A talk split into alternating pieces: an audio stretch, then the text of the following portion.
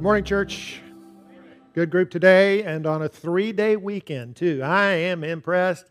Good to have you who are live streaming with us this morning. Hey, I want to start off with our scripture today, Matthew 7 15. Beware of false prophets who come disguised as harmless sheep, but they are really vicious wolves. Now, Jesus refers to his disciples, his followers, from time to time as sheep. We are his sheep. He is our shepherd, which is good, it's fine. But just because we're sheep doesn't mean we have to be sheeple. Now, the Urban Dictionary defines sheeple as people unable to think for themselves who follow blindly and never ask discerning questions. It's bad to be a sheeple because sheeple could get eaten by the wolf. And so today, as we continue in our sermon series, if you're new to us, if you're new to us, We've been in a sermon series entitled Obey Everything, of course, taken from Jesus' Great Commission. We're disciples not of men, we are disciples of Jesus. And part of what that means, the lion's share, is that we obey his commands. So we're looking through the Gospel of Matthew and we're looking at the commands of Jesus to understand them, to embrace them, and make sure we're in obedience. So the command that we want to look at today is the command to beware of false prophets more relevant than you might think. I'm going to break this down into four headings this morning. Heading number one is we take personal responsibility for this, it's our personal responsibility. Jesus says, Beware of false prophets. You can identify them. This is something you can do, something I can do. And we are responsible to do that. Our church might help us, a preacher might help us, a pastor might help us, elders. But the buck stops with us. It is our personal responsibility. Paul says in 2 Thessalonians 2:10 that he speaks of those who perish because they refuse to love the truth and so be saved. We got to love the truth in order to screen out and filter out that which is false. And John also warns us to not believe everyone who claims to speak by the Spirit, but he says you must test them. Okay, so there was a politician who was holding a fundraiser, and as he was speaking, he realized there was a Texan there who was from the opposite party. So he suddenly began to diss the Texan. He was using an exaggerated southern drawl. He was speaking very slowly. Texan picked up on this. And while the congressman was talking, he kept swatting at the flies that were circling his head. And finally, the Texan said, Y'all having a problem with them circle flies? And the congressman said, Yeah, I didn't realize that's what they were called. And the Texan said, Yeah, that's what we call them over on the ranch because the circle, they're always circling around the, the rear end of the horses. And uh, the congressman said, Oh, and he rambled on a little longer. And then he said, Well, wait a minute. Are, are you suggesting that I am a horse's rear end? And the Texan said, No, sir, absolutely not. I have too much respect for Congress and the Constitution. I, I would never suggest that. Congressman said, Good. And he talked on a little longer. But after about a minute, the Texan said, Hard to fool those circle flies, though. Now, we want to be like the circle fly in the sense that we are hard to fool. Gullibility is not a virtue, it's not a spiritual gift. Jesus said we're to be wise as serpents, innocent as doves. So we take this responsibility seriously. We're talking about beware. All right, heading number two how to beware. Beware by defining the prophets. Beware of false prophets who is it that we're talking about? What is it that we're talking about? There's kind of two options here. Option number one would be a prophet, like a capital P prophet. This would be someone who had the gift of prophecy, for instance, maybe who is receiving divine revelation from God and passing that on to other people. So, Moses would be a good example of this kind of a prophet in the Old Testament. Moses was the greatest prophet he received revelation from God. He goes up on Mount Sinai. He receives the law. He passes it on to the people. What he spoke and wrote, taught is in our Bibles because he was a prophet, right? First five books of the Old Testament Genesis, Exodus, Leviticus, Numbers, and Deuteronomy, written by Moses. So you got that kind of a prophet. Beware. And so maybe he's talking about false prophets in that sense. I don't think so. I think this is a more general application of prophet. Maybe we might say prophet with a, a lowercase p. As someone who speaks forth a word for God, just someone who's teaching, in other words. And the reason I think that, a couple of reasons. First of all, until John the Baptist, there had not been a prophet in Jerusalem or the land of Israel for 450 years. And they knew it until you get to John the Baptist and Jesus. At that time, they were really the only two capital P prophets. So it wouldn't have been that relevant of a teaching to Jesus' audience at that time. Remember, we're still in the Sermon on the Mount. Okay, we're still in the Sermon on the Mount. And uh, in addition to that, throughout, now let's keep it in the context. In the Sermon on the Mount, Jesus has been contrasting his true teaching with the false teaching of the leadership of that day, primarily the scribes and the Pharisees. And I think that's who the reference is to. For instance, and this was true throughout his ministry. Later in, in Matthew chapter 23, verses 2 through 3, Jesus says, The scribes and the Pharisees sit in Moses' seat. So you must be careful to do everything they tell you, but do not do what they do, for they do not practice what they preach. So even though they're not prophets, capital P, these teachers, these authorities, the scribes and the Pharisees, sit in the seat of Moses. They have that degree of authority. So Jesus is equating them in that sense. The apostle Peter writes in 2 Peter 2 1, there were also false prophets among the people, just as there will be false teachers among you. Now, notice the apostle here, Peter, conflates prophets and teachers. So it's not illegitimate, it's not unbiblical to, to do so. So I think, as far as who we're talking about, we want to identify what we mean by prophet. This is really applicable to just about anybody in a teaching position. Be applicable to preachers today, be applicable to elder pastors today, Sunday school teachers, certainly within the kingdom of God, maybe even leaders in general outside the kingdom. But for sure, in the kingdom of God, that's the way I want to apply it this morning. We want to beware, we want to be careful about the teachers, the preachers, the elders that we listen to and who are teaching us. All right, so, man, we're already through the first two points. We might get done early today. All right, beware. Four bewares, how to beware. Take personal responsibility, understand who we're talking about. Thirdly, beware by spotting the wolf. We're going to beware by spotting the wolf. Beware false prophets who come disguised as harmless sheep, but they are really vicious wolves. You can identify them by their fruit, that is, by the way they act. Now, recently, the satirical publication Babylon Bee suggested that you can tell whether or not your preacher is true and authentic by their hairstyle. Let me give you four examples. First, there is the Osteen. Light and fluffy, this hairstyle is the perfect complement for your preacher's wishy washy theology. Usually paired with a creepy, impossibly white smile, the Osteen is a sign you might be attending a heretical church. Consider repenting. Okay, that's the Osteen. Number two, the King James crew cut. This is the only haircut for the man of God who preaches from the authorized 1611 King James Version Bible. Sissified, skinny jeans wearing girly preachers need not apply. This preacher follows the old paths and he's proud of it. A preacher with this haircut is likely to be a member of the NRA and drive a pickup with a shotgun rack in the rear window. Three, the angry German monk. If your preacher has this haircut, he's likely to drink a few too many beers and then go nail a bunch of complaints to the door of a nearby Catholic church. He might accidentally start a religious and political revolution, so keep a close eye on him. Who's that a nod to? Martin Luther, the Protestant reformer. And then, fourthly and finally, the shiny dome of holiness. This preacher is most likely very well educated, as years of exams and thesis papers have robbed him of his hair. His shiny scalp reflects the glory of God and the stage lights onto everyone present, best paired with a solid beard and maybe some glasses. All right, I don't think I resemble any of those, but the closest is probably the shiny dome of holiness. But all kidding aside, so how are we going to identify the wolf? We want to spot the wolf.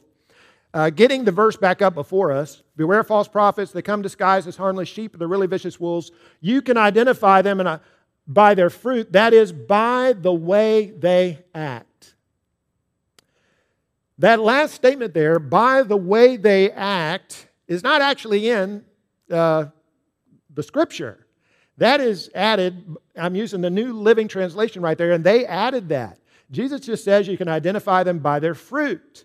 Now, the New Living Translators have added that because their interpretation is what Jesus means by their fruit is the way they act. And the reason I'm using that is because I happen to agree with their interpretation. I think Jesus is saying you can identify them by their fruit, and I think that fruit is the way they act. So if we're right that Jesus was referring primarily to the scribes and the Pharisees, then he has identified the way they act.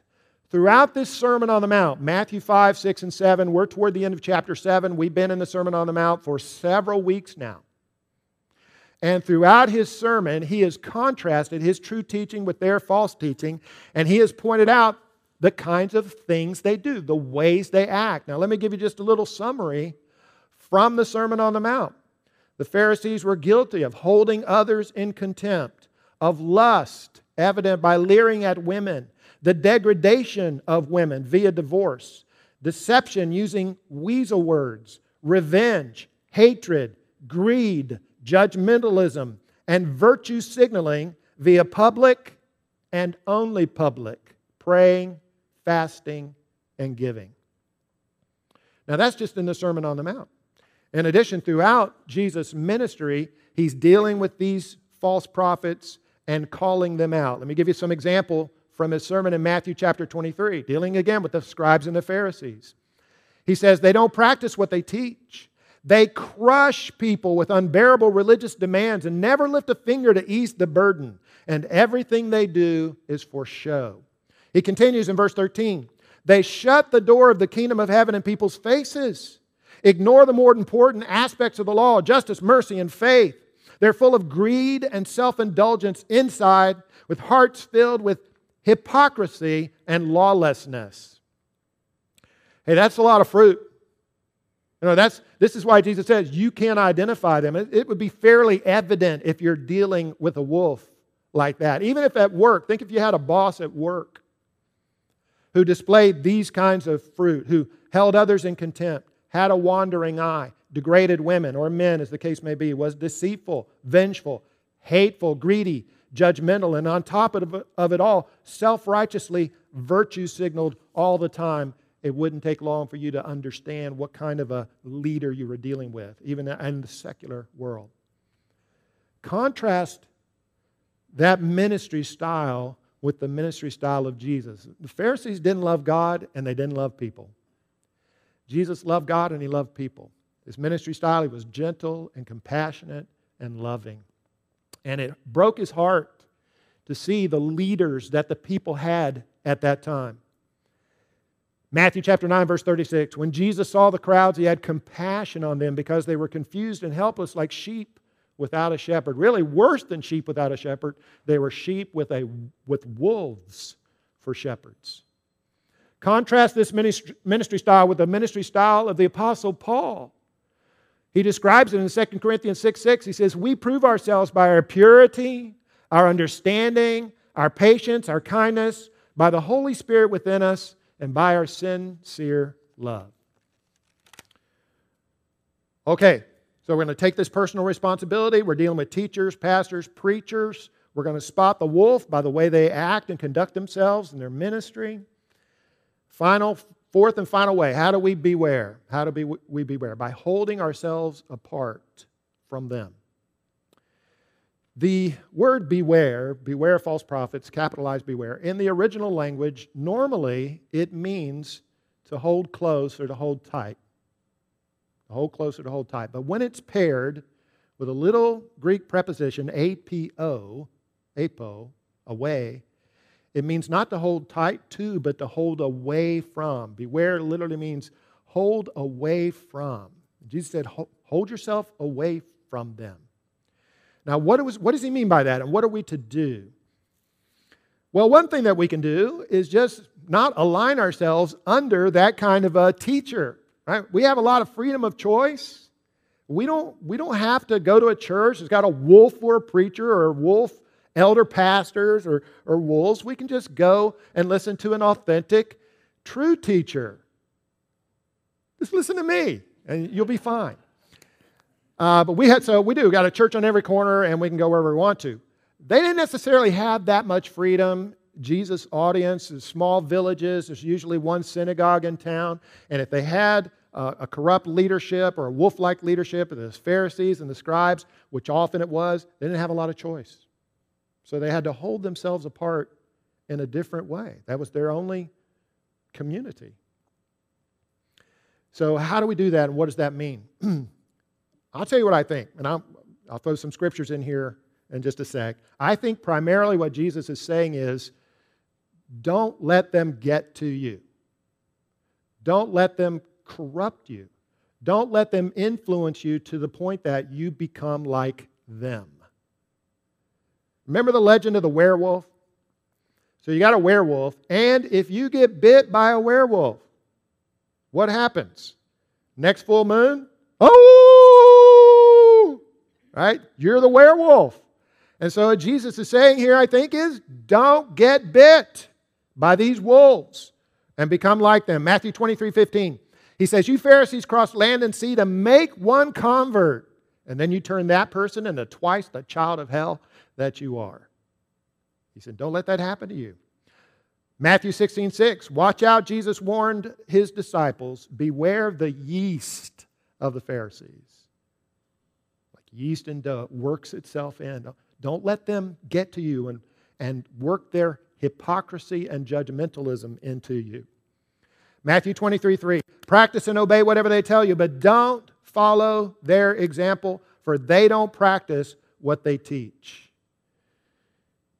The Pharisees, you could categorize their falseness or their wolfishness under two categories. Number one, hypocrisy. Number two, legalism. Okay, hypocrisy, pretending to be things that they weren't. Legalism is following the letter of the law instead of the spirit of the law, always looking for loopholes, giving outward compliance, but inward being totally full of rebellion. Now, let me make two observations and then two suggestions. Observation number one.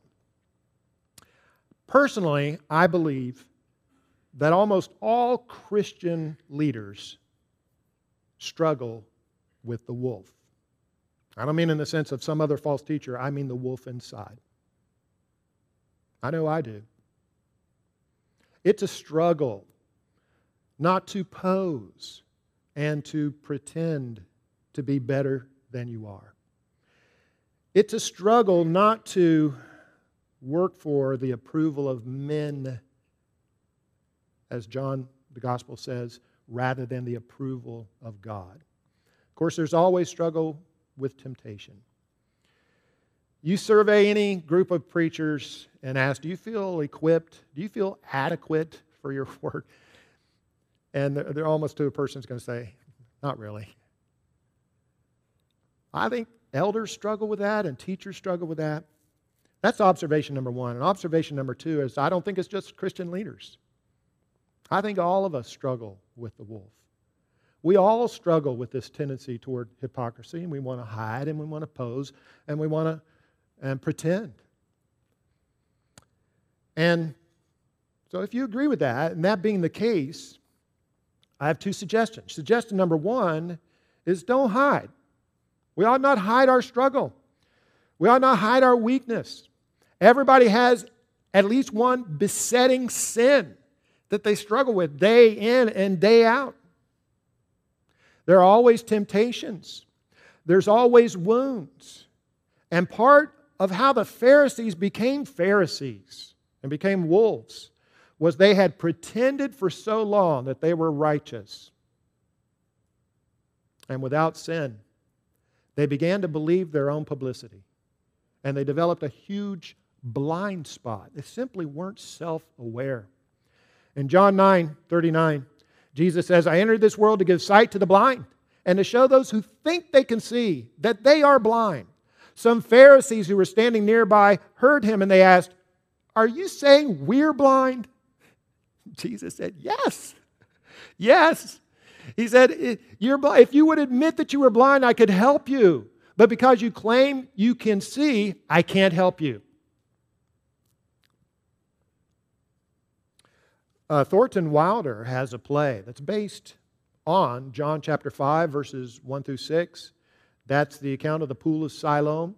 where the handicap would come and whenever the water stirred, the legend was an angel had stirred the water, the first one into the water could be healed. And in Wilder's play, there's a doctor, a physician, who's at the pool of Siloam. He's waiting. And he sees the water stir, and he's, he heads for the pool because this physician suffers from depression. And when he gets to the edge, an angel holds him back. The angel holds him back, and this exchange takes place. The angel commands, Draw back, physician. This moment is not for you. Healing is not for you. The physician argues, Surely, O prince, you're not deceived by my apparent wholeness. And he points out the terrible burden of his depression. And the angel assures him he knows of his affliction. And then he says, Without your wound, where would your power be? It is your very remorse that makes your low voice tremble into the hearts of men. The angels themselves cannot persuade the wretched, blundering children on earth, as can one human being broken on the wheels of living. In love's service, only the wounded soldiers can serve. Draw back. Another man enters the pool and he is healed and he rejoices.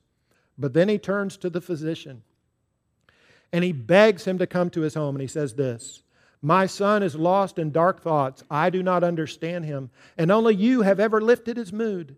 My daughter, since her child has died, sits in the shadow. She will not listen to us, but she will listen to you. Ironically, it's not by hiding that we relate to people or help other people. It's by showing our wounds, our scars, even, even if they're not healed, even if they're still open wounds, admitting to our struggles and our great hurts and temptations. From time to time, someone will draw me aside and say, Steve, I'm going to tell you my story. And they tell me their story and their pain and their wound and their scars. And I always come away thinking, what a blessing. Thank you. That's something I can relate to. Solomon writes in Ecclesiastes 7:20, "Not a single person on earth is always good and never sins." Right? So once we now that we've settled that, we can all stop pretending. Well, my other suggestion, I have two suggestions. One is don't pretend and don't hide. Just let some people know your story at the appropriate time.